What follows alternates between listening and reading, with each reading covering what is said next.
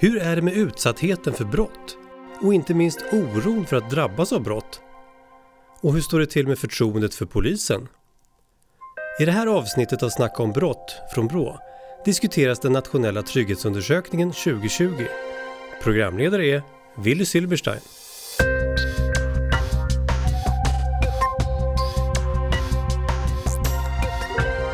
Välkomna till Brås podd Snacka om brott. Och idag ska vi prata om den nationella trygghetsundersökningen som Brå gör. Och jag ska informera om att just idag så träffas vi inte fysiskt av eh, pandemiskäl utan vi gör detta via Zoom. Vi tror inte att det kommer att märkas men nu har vi ändå sagt det. Och de som är med idag det är Maria Molin och Sofie Levin, utredare på Brå. Det är Anita Heber som är kriminolog och det är också Manuel Firpo, biträdande lokalpolisområdeschef på Södermalm.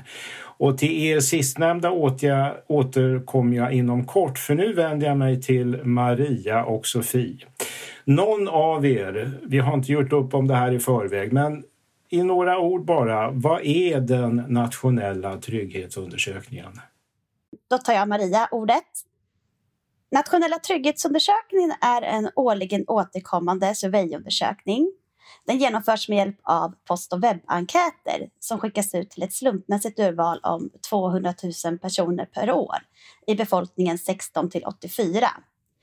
De här personerna får besvara frågor om deras erfarenheter av att utsättas för brott, otrygghet och oro för brott, förtroende för rättsväsendet och även om deras erfarenheter av kontakter med rättsväsendet om de uppger att de har, varit, eh, om de har polisanmält något brott som de har utsatts för under de senaste tre åren. Och då frågar jag dig Sofie, eh, vad tycker du, är det någonting som sticker ut som är speciellt eh, i de ni har mängder av resultat, jag vet det, men är det någonting som du tycker sticker ut lite? Ja, men det som vi har sett i den senaste undersökningen det är ju då att eh, vi ser en liten generell ökning eh, vad gäller frågor om otrygghet och oro för brott. Eh, och tydligast ser vi då en tydlig ökning vad gäller frågan om oro över brottsligheten i samhället där vi har sett en ökning på 4 procentenheter sedan förra året. Det är alltså inte att man har blivit eh, utsatt utan man är orolig för att det allmänt är, man tycker sig se mer brottslighet i sin omgivning. Ja, precis. Och utöver det då så kan vi framförallt se en ökning de senaste åren bland eh, unga män i åldern 16 till 19 år. Eh, där har vi sett en ökning eh, under de senaste åren vad gäller då deras oro över brottsligheten i samhället, eh, deras uppfattning om att brottsligheten har ökat över tid och sen då deras oro för att utsättas för personrån. Och Marie, får jag fråga dig, jag anar att du kanske inte helt säkert vet, men vad kan det bero på att just yngre män, att det är en ganska märkbar ökning av oro i den här gruppen? Ja, eh, NTU är ju inte designat för att svara på den typen av frågor. Men man kan ju kanske tänka sig att exempelvis den här ökande oron för personrån hänger ihop med att det också är allt fler som uppger att de utsatts för de brotten och att media rapporterat om en rad ganska otäcka rån mot just unga män. Eh, särskilt rån med exempelvis inslag av våld och eh, förnedring. Mm. Och eh, Sofie, eh, ska man, är du förvånad över att det är en ganska märk, märkbar ökning i den här gruppen? Jag vet inte om jag ska säga förvånad så. Det är svårt, att, svårt att, för mig att säga om folk ska känna sig otrygga eller inte. Eh, men jag vill också säga att jag såklart har förståelse för att folk känner sig otrygga. Eh, att känna sig otrygg och orolig för att utsättas för brott kan ju bero på en mängd olika orsaker. Eh, oavsett vad orsaken är så är det ju någonting som vi måste ta på väldigt stort allvar. Och Maria, eh, för att fortsätta på genusspåret här, så även eh, bland kvinnor så är det eh, fler kvinnor som känner sig otrygga. Berätta. Ja, men exakt det är ju så att även om vi ser att just de unga männen är en grupp som har ökat särskilt mycket vad gäller otrygghet och oro så är det viktigt att peka på det att det fortfarande är kvinnor som känner störst otrygghet och oro för brott och det har vi sett vid varje mätning. Eh, särskilt stora är de här skillnaderna vid exempelvis otrygghet vid utevistelse och eh, oro för att utsättas för sexualbrott. Och vi ser också att det särskilt är de yngsta och de äldsta åldersgrupperna bland kvinnor som känner otrygghet och oro. Och, och det här har jag ju läst mig till leder också till att man ändrar sitt liv, inte dramatiskt men ändå man fattar vissa val utifrån den här upplevda oron, eller hur? Ja, absolut. Ehm, det är ju dubbelt så många kvinnor som män enligt den här undersökningen som exempelvis väljer en annan väg eller ett annat färdsätt för att de, för att de känner sig oroliga. Och det är ju en väldigt allvarlig konsekvens av oron för att utsättas för brott som då främst drabbar unga kvinnor. Men i förlängningen så är det här ett problem för oss alla om målet är att vi ska ha ett jämställt samhälle.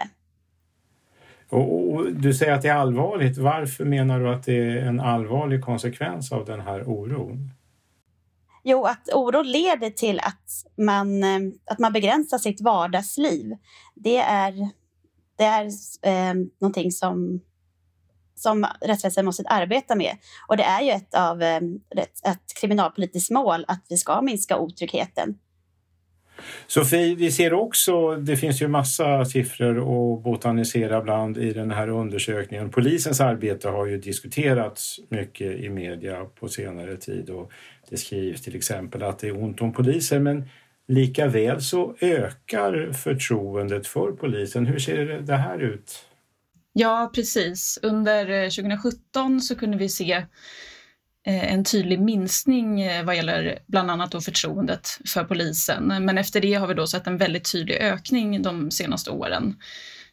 Och vad det här kan bero på kan ju då vara en mängd förklaringar, vilket inte är någonting som egentligen NTU svarar på. Men eh, en av anledningarna skulle ju kunna vara att det för några år sedan rapporterades eh, väldigt negativt om polisen i media eh, för några år sedan då i samband med den här omorganisationen av eh, myndigheten. Eh, och det här ser ju inte vi i samma utsträckning längre. Det kanske är svårt att svara på det, men är det en viktig siffra eh, eh, i den här allmänna rättsdebatten att förtroendet för polisen ökar ganska märkbart? Det är absolut positivt att vi ser en tydlig ökning Eh, vad gäller förtroendet för polisen. Eh, vi, vi har sett en ökning på 12 procentenheter de senaste tre åren, så det är ju absolut positivt. Eh, Maria, jag tänkte fråga dig också. Andelen som utsatts för sexualbrott har minskat. Kan du kort utveckla det? Ja, ja men precis, det stämmer. Eh, andelen som uppger att de utsatts för sexualbrott den ökade ju tydligt mellan 2012 till 2017. Men sen har det skett ett trendbrott och nivån har istället minskat i de senaste två mätningarna. Men det är också viktigt att komma ihåg att andelen ligger fortfarande på en betydligt högre nivå än i början av mätperioden. Och, och, nu har ni säkert inte mätt det heller, men jag frågar ändå om du Maria möjligen har några teorier om varför siffrorna går ner på den här frågan? Det är tyvärr ingenting som jag kan svara på utifrån den här undersökningen. Okej, okay, eh, då frågar jag, eh, vi ska snart vända oss till andra här i panelen, men jag frågar Sofie, unga män utsätts oftare för personrån under senare år, det är en trend. Kan du bara eh, konkretisera, vad handlar det här om? Ja, men precis. Vi har ju under några års tid nu sett att unga män eh, uppger att de utsätts för personrån i större utsträckning än tidigare. Eh, vi kan ju samtidigt se att oron för personrån i den här gruppen ökar. Och på tre år så har vi sett eh, att andelen unga män som uppger att de har utsatts för personrån har mer än fördubblats eh, från 2,5 procent till 5,9 procent. Så det kan ju såklart vara en delförklaring. Och vi pratar ju, det blir så lätt procentenheter och sådär, men kan du säga i antal, hur många män är oroliga för att utsättas för personrån ungefär? Eh, ja, eh, först så vill jag bara eh, betona att eh, vi anser att andel är ett mer rättvisande mått på eh, utsatthet eh, eftersom att måttet antal är så beroende av befolkningsstorlek. Men eh, ja, som jag nämnde så var det då 5,9 procent av de yngsta männen som uppgav att de har utsatts för personrån. Eh, och det här skulle då motsvara strax under 17 000 personer om det då skattas om till antal utsatta. Ja.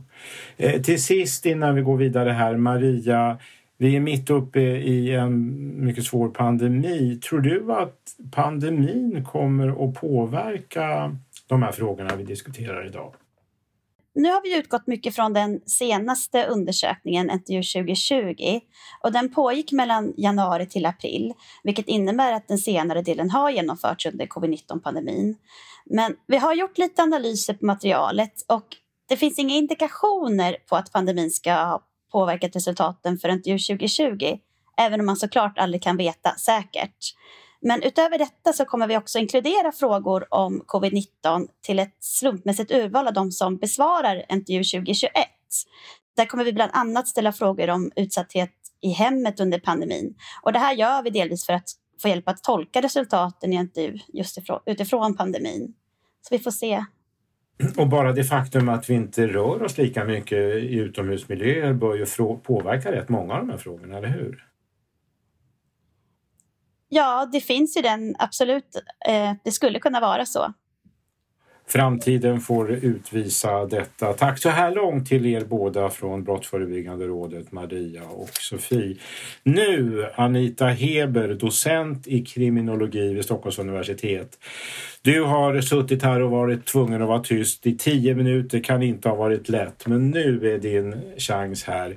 Väldigt kort, vad, vad jobbar du med?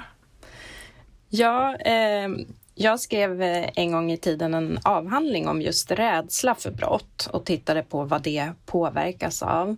Eh, sen har jag också undervisat i snart 15 år om, eh, i ämnet viktimologi om brottsoffer eh, och också lett en del studier som handlar om brottsoffer men kanske lite mer ovanliga brottsoffer, eller egentligen så är de väldigt vanliga för de utsätts för mycket brott, men vi pratar inte om dem som brottsoffer, nämligen kriminella.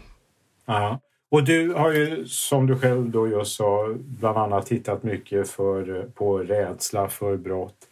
När du med den stora kompetens du har på området i bakhuvudet tittar på den nationella trygghetsundersökningen, vad går genom ditt huvud? Vad tänker du?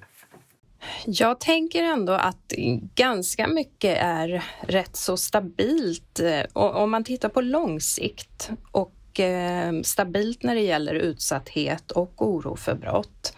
Eh, det är de saker jag brukar fokusera på, även om det finns så mycket annat att titta på.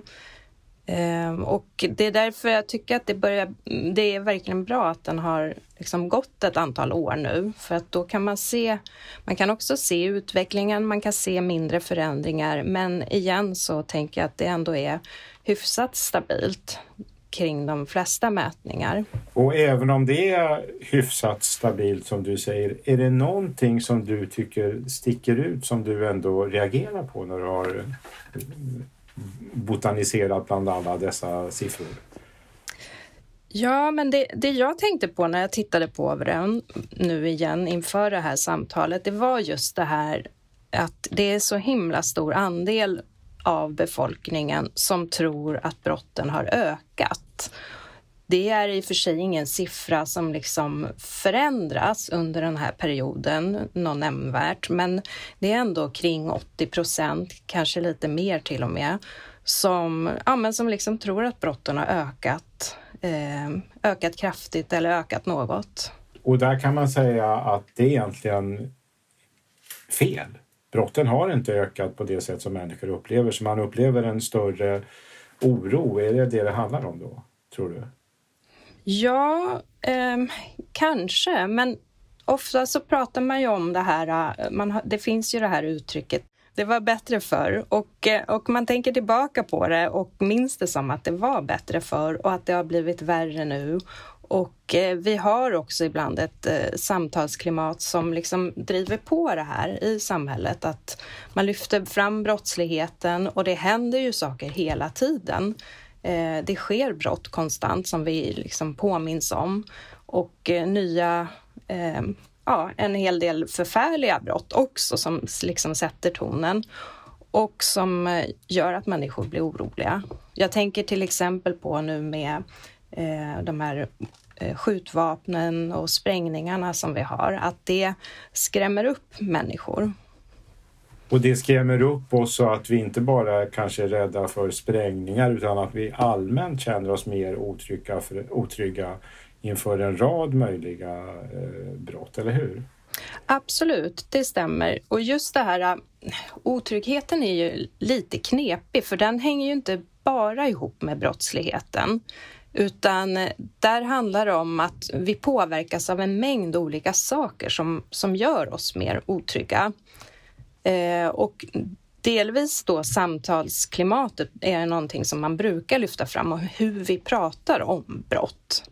Ja, och, och även om det kanske inte alltid finns en saklig grund så bara det faktum att vi är mer oroliga är ju på individ, för individen någonting negativt och kanske ibland riktigt negativt, eller hur? Ja, det kan det vara. Sen får man väl komma ihåg också att eh, de flesta är ändå eh, inte väldigt oroliga av sig utan eh, att man ändå känner sig lugn. Men, men såklart, oro kan vara ett stort problem för en viss andel i befolkningen. Är det så att eh, om man pratar mycket om att unga män är oroliga, då späs den, här, späs den här oron på så att de blir ytterligare oroliga. Kan man säga så? Ja, det stämmer. Vi har ju ändå debatterat och lyft fram just personrån mot unga män. Det är någonting som vi har diskuterat mycket i media och politik och sen så ser vi från NTU att det också är någonting som faktiskt har ökat. Eh, så att det går absolut att förstå att eh, en högre andel unga män blir mer oroliga för det här, även om oron fortfarande är låg. Och man vet också från forskningen att eh, när det är en viss typ av brottslighet som riktas mot liksom en specifik grupp, ofta pratar man om sexualbrott mot kvinnor och liknande, hatbrott mot kanske homosexuella. Men då vet man att det blir en högre andel i den gruppen som är mer rädda och kanske mer rädda också för specifikt för det brottet. Och för ytterligare illustrera det tänkte jag på i början av pandemin. Då kändes det som att sprängningar och skjutningar, det fint knappt för att media rapporterar inte om det. Så att det stärker väl din bild, en lite ledande fråga, men ändå, vad säger du? Ja, vi påverkas ju av vad media rapporterar om, så, så är det ju. Och nu ställer jag en fråga som du inte kan veta svaret på, men du är ändå, du jobbar mycket med de här frågorna. Tror du att oron för brottslighet, om debatten fortsätter som den ser ut nu, kommer oron att öka, tror du? Jag tror att det finns en sån risk. Eh, jag tänker att det, vi har flera partier som driver frågor om lag och ordning och Eh, driver det på ett ganska alarmistiskt och populistiskt sätt. Man lyfter fram brott som ett stort problem. Eh, sen ser vi också ökade klyftor i samhället som man också vet påverkar människors oro och eh, som också kan kanaliseras i en, ett fokus på just brottsligheten. Jag tror vi ska komma tillbaka. Vi ska ha ett gemensamt samtal på slutet just hur vi pratar om brott. Det tycker jag är intressant. En sista fråga till dig innan jag går vidare. Anita, återigen, pandemin härjar där ute. ser du att det kommer att påverka de här frågorna framöver? Ja, det jag har tänkt på när det gäller pandemin är ehm, två saker kanske framför allt. För det första är det det här med alkoholkonsumtionen som man vet inom kriminologin eh, är väldigt starkt kopplad till våldsbrottsligheten. Och eh, jag tänkte att alkoholkonsumtionen kanske hade gått upp för att det har jag hört genom Systembolaget att de säljer mer alkohol. Men sen så kollade jag upp det här och CAN säger att totalt sett så har faktiskt alkoholkonsumtionen sjunkit ganska mycket, 7 procent för att man inte längre konsumerar alkohol på restauranger eller för in alkohol. Så det tänker jag påverka, kommer påverka våldsbrottsligheten. Och det kommer att påverka på ett bra sätt då för att ju mindre människor dricker desto mindre risken för brottslighet rimligen, eller hur? Precis. Däremot ja. så har vi ju debatterat det här med våld i hemmet, våld i nära relationer, våld mot barn i hemmet. Och eh, det tror jag också stämmer. Eh, men här, här kan man ju bara spekulera. Men i och med att folk håller sig mer hemma så finns det såklart en risk för att eh, utsattheten i nära relationer, inklusive barn, ökar. Anita Heber, stort tack till dig så här långt och då ska vi gå över till Manuel Firpo som är till TF, biträdande lokalpolisområdeschef på Södermalm. Vad säger du om den här nationella trygghetsundersökningen? Ja, egentligen så är jag ju inte förvånad utan det här har ju sett eh, under tid att den här utvecklingen med ökad oro, oro, har, har, har skett. Um, och egentligen också det här med att uh, unga männen oroar sig för att bli utsatta för brott där också går väl hand i hand skulle jag säga utifrån ungdomsrånen som har skett uh, ganska mycket sista åren. Så Ja, jag är inte förvånad. Eh, samtidigt är jag ändå också glad att... Ja, ja det förstår jag. Men du, av det du ser, tycker du att det finns fog för att till exempel unga män ska känna sig mer oroliga? Har det blivit tuffare? Det beror nog på helt och hållet eh, vart du bor och också eh, vilken typ av unga män där du, pratar om. där du jobbar. Södermalm i Stockholm. Ja, men till Södermalm kan man säga att eh, eh, relativt många är, har eh, hög socioekonomisk status. Eh, Eh, har airpods som man skulle kunna säga. Eh, dyra mobiler och sådana saker vilket gör att de blir attraktivare att eh, ja, bli rånade. Så det, på så sätt kan det finnas fog för det. Sen eh, skulle ju säga att, att bli utsatta för brott just på Södermalm kopplat till eh, just de här brotten är ganska låg eh, till så sätt. Det är inte jättemycket men ja, självklart risken finns ju om du går runt med eh, dyra risken saker. finns att man blir rånad om man går runt med dyra saker som airpods eller dyra mobiltelefoner till exempel. Ja, exakt. Men rent allmänt då, eh, Manuel, tycker du att om någon som går omkring en lördagkväll på Södermalm och jag fattar att det finns en rad olika situationer men generellt skulle du säga att där bör man, går man omkring på Södermalm en lördagkväll så ska man vara rätt orolig? Eh, nej, det ska man inte vara. Eh, verkligen inte. Eh, överhuvudtaget. Utan jag tänker så här att eh, man ska ändå tänka sig för lite vart man går. Att man har med sig det i bakhuvudet eh, på så sätt. För det finns alltid platser, mörka gränder där det inte är så mycket folk. Att man ändå tänker vart man ska ja. röra sig. Men generellt sett så att eh, gå runt på Södermalm, absolut inte att man behöver vara rädd för det. Och eh, förutom rån, vilka typer av brott ser du, du och dina kollegor mest på Södermalm? Uh, vi har ju ett cityproblematik och då är det mycket så här, våld på allmän plats. Vi har narkotikabrottslighet. Hos oss är ganska mycket så inbrott i källare eh, förekommande. Eh, cykelstölder ökar eh, och har gjort det sedan flera års tid. Eh, det skulle jag säga är de mest vanligaste brotten för boende och besökare på Södermalm. Eh, om man skulle ja. drabbas av brott. Och du hann ju redan i inledningen här skryta lite och det är helt okej okay för din yrkeskår polisen. Ni får ökat förtroende av de tillfrågade i den här undersökningen. Är du förvånad? Både och skulle jag säga. Om man tittar på generellt sett om man säger det är, alltså, samhällsdebatten är ju ändå ganska eh, hård skulle man kunna säga med skjutningar som pågår och det, eh, många politiker uttrycker sig att eh, hårdare tag och sådana saker. Eh, vår, att vi inte får bukt med skjutningar och sådär. Så ser man till objektivt så kanske inte förtroendet skulle vara jättehögt men när vi har kontakt med, med medborgare där borta så uh, har de jättehögt förtroende för oss. Vi är nära dem och träffar dem dagligen och det, jag tror det är det som avspeglas. Samtidigt hör man ju många säga att om de vill anmäla ett brott är det jättelånga köer innan man kommer fram till polisen och när man väl gör det är inte alltid intresset på topp från de som tar emot en anmälan och så vidare. Vad säger du om det? Ja, det har varit lite svårigheter ibland att komma in på 114 14. Sen utökar vi möjligheter med eh, via polisen.se så det blir bättre och bättre. Ehm, självklart är det här första mötet med polisen är det viktigaste. Och eh, när man träffar våra patruller och medarbetare ute så får man ändå bra upplevelser och debatten, och jag menar inte att du ska gå in i någon politisk debatt, men utifrån dina erfarenheter om ni var fler poliser, skulle det göra en stor skillnad tror du i trygghet på gator och torg?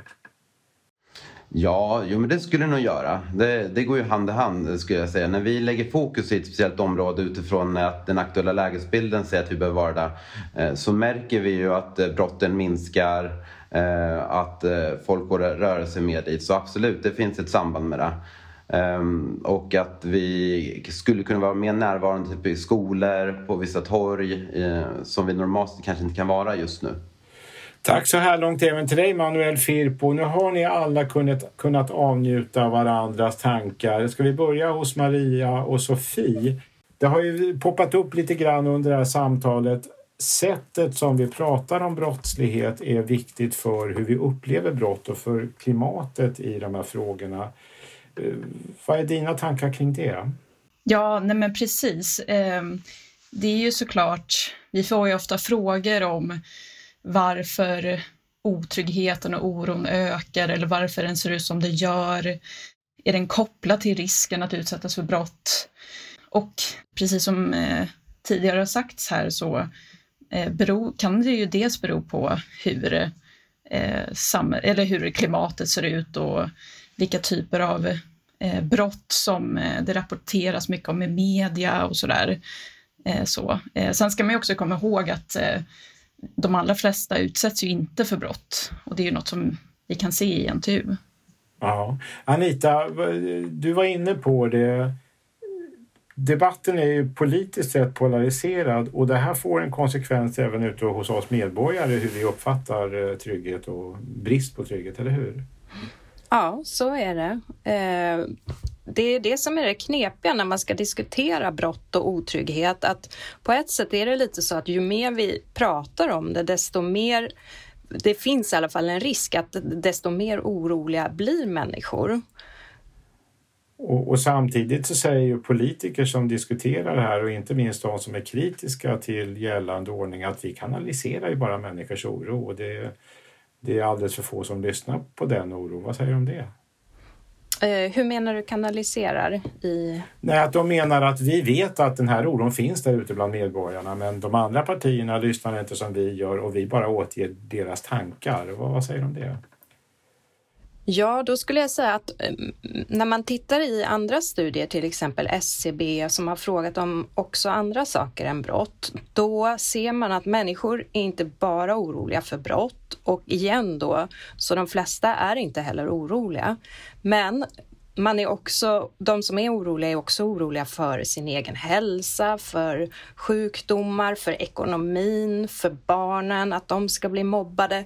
Så att det är liksom som ett slags orospaket där oro för brott är en del i det hela. Och de här, den här oron för olika saker påverkar varandra. Så att människor som är oroliga har kanske eh, få eh, låg inkomst, få sätt, eh, saker att olika sätt att påverka sina liv. Man kanske är orolig för arbetslöshet, eh, hälsan igen. De olika sakerna spelar roll och spelar in i den här oron för brott också. Jag vet inte om jag gjorde mig tydlig där, men, ja, men jo, att men det, det finns flera olika ja. saker man är orolig för. Ja. Manuel, du hör ju debatten ute i samhället om brottslighet och så vidare. Tycker du att den diskussionen är nära den verklighet du ser på Södermalm eller är den på en helt annan nivå? Jag tycker att den är, överensstämmer med den eh, verklighet som finns i, i vissa områden i, i Sverige. Eh, om man ser till Södermalm så har inte vi samma problematik som kanske eh, avspeglas i samhällsdebatten. Eh, för den är mycket fokus kopplat till de utsatta områden och skjutningar kring och det har inte vi problematiken här. Men Sverige är ju avlångt och det är svårt att fånga upp alla den, eh, hela den bilden som finns där.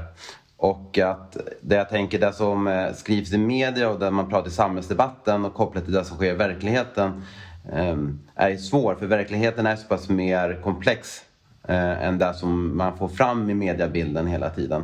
Och, så det är en svår fråga att svara på men ja, till viss del stämmer den beroende på vart du bor och, och den kontexten du lever i. Tycker, är den här debatten viktig för till exempel polisen eller är den ibland lite att den eh, är besvärande? Nej, jag tycker det är jätteviktigt att sånt här eh, förs upp och diskuteras. Så att man vågar prata om de här utmaningar som finns i, i vissa områden och kopplat till brottslighet och otrygghet. Och, så absolut, det, sånt behöver finnas och det är ingen som, är, som polisen tycker är jobbigt. Eh, Maria på Brottsförebyggande rådet. Nu blir det spekulation men alltså eh, eh, utifrån den senaste nationella trygghetsundersökningen Hittar du faktorer som gör att du tror att oron är på väg att öka eller minska? Är det en trend som, som lär fortsätta? Du har botaniserat så mycket bland siffrorna att du kanske har någon magkänsla som är bättre än min magkänsla. Ja, men just vad gäller unga män så ser vi ju både en ökande trend vad gäller oro för brott och vad gäller utsatthet för brott.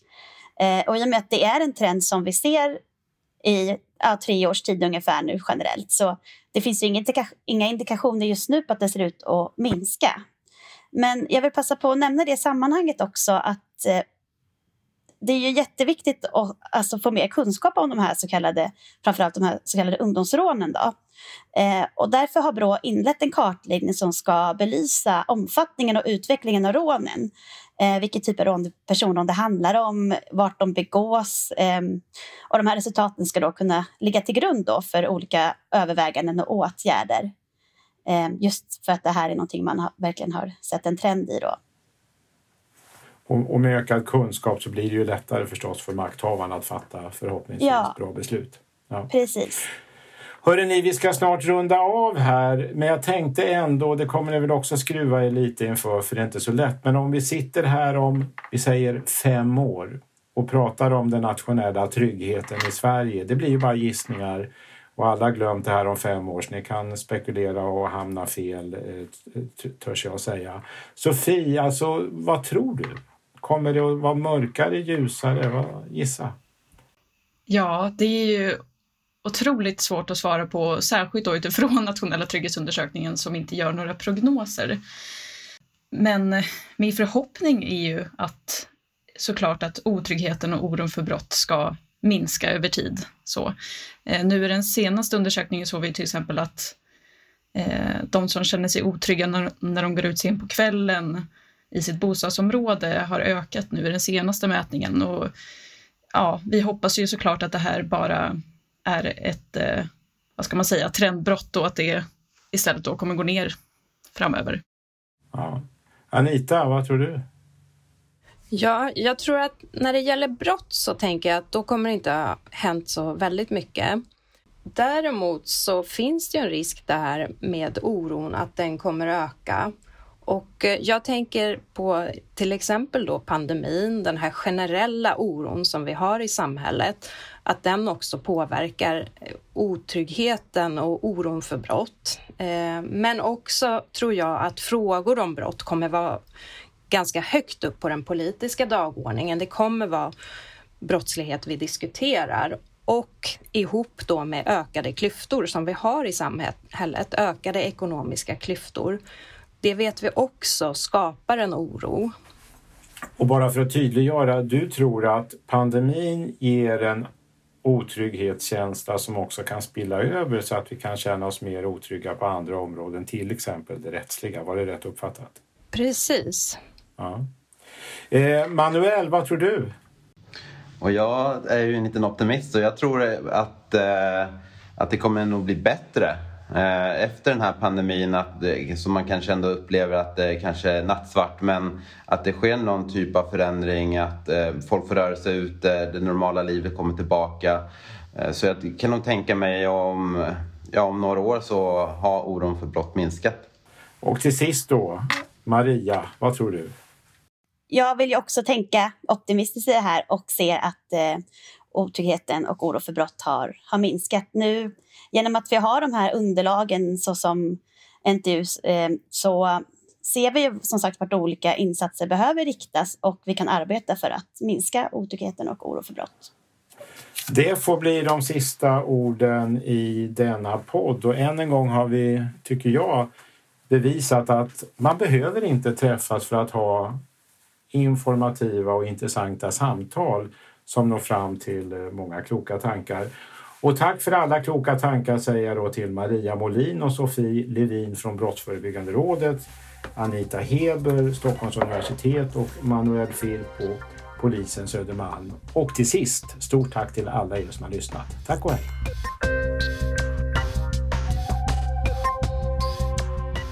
Du har hört Snack om brott från Brå. Idag om nationella trygghetsundersökningen. Dela gärna podden i sociala medier. Det här avsnittet producerades av Kopparfabriken. Tack för att du lyssnade!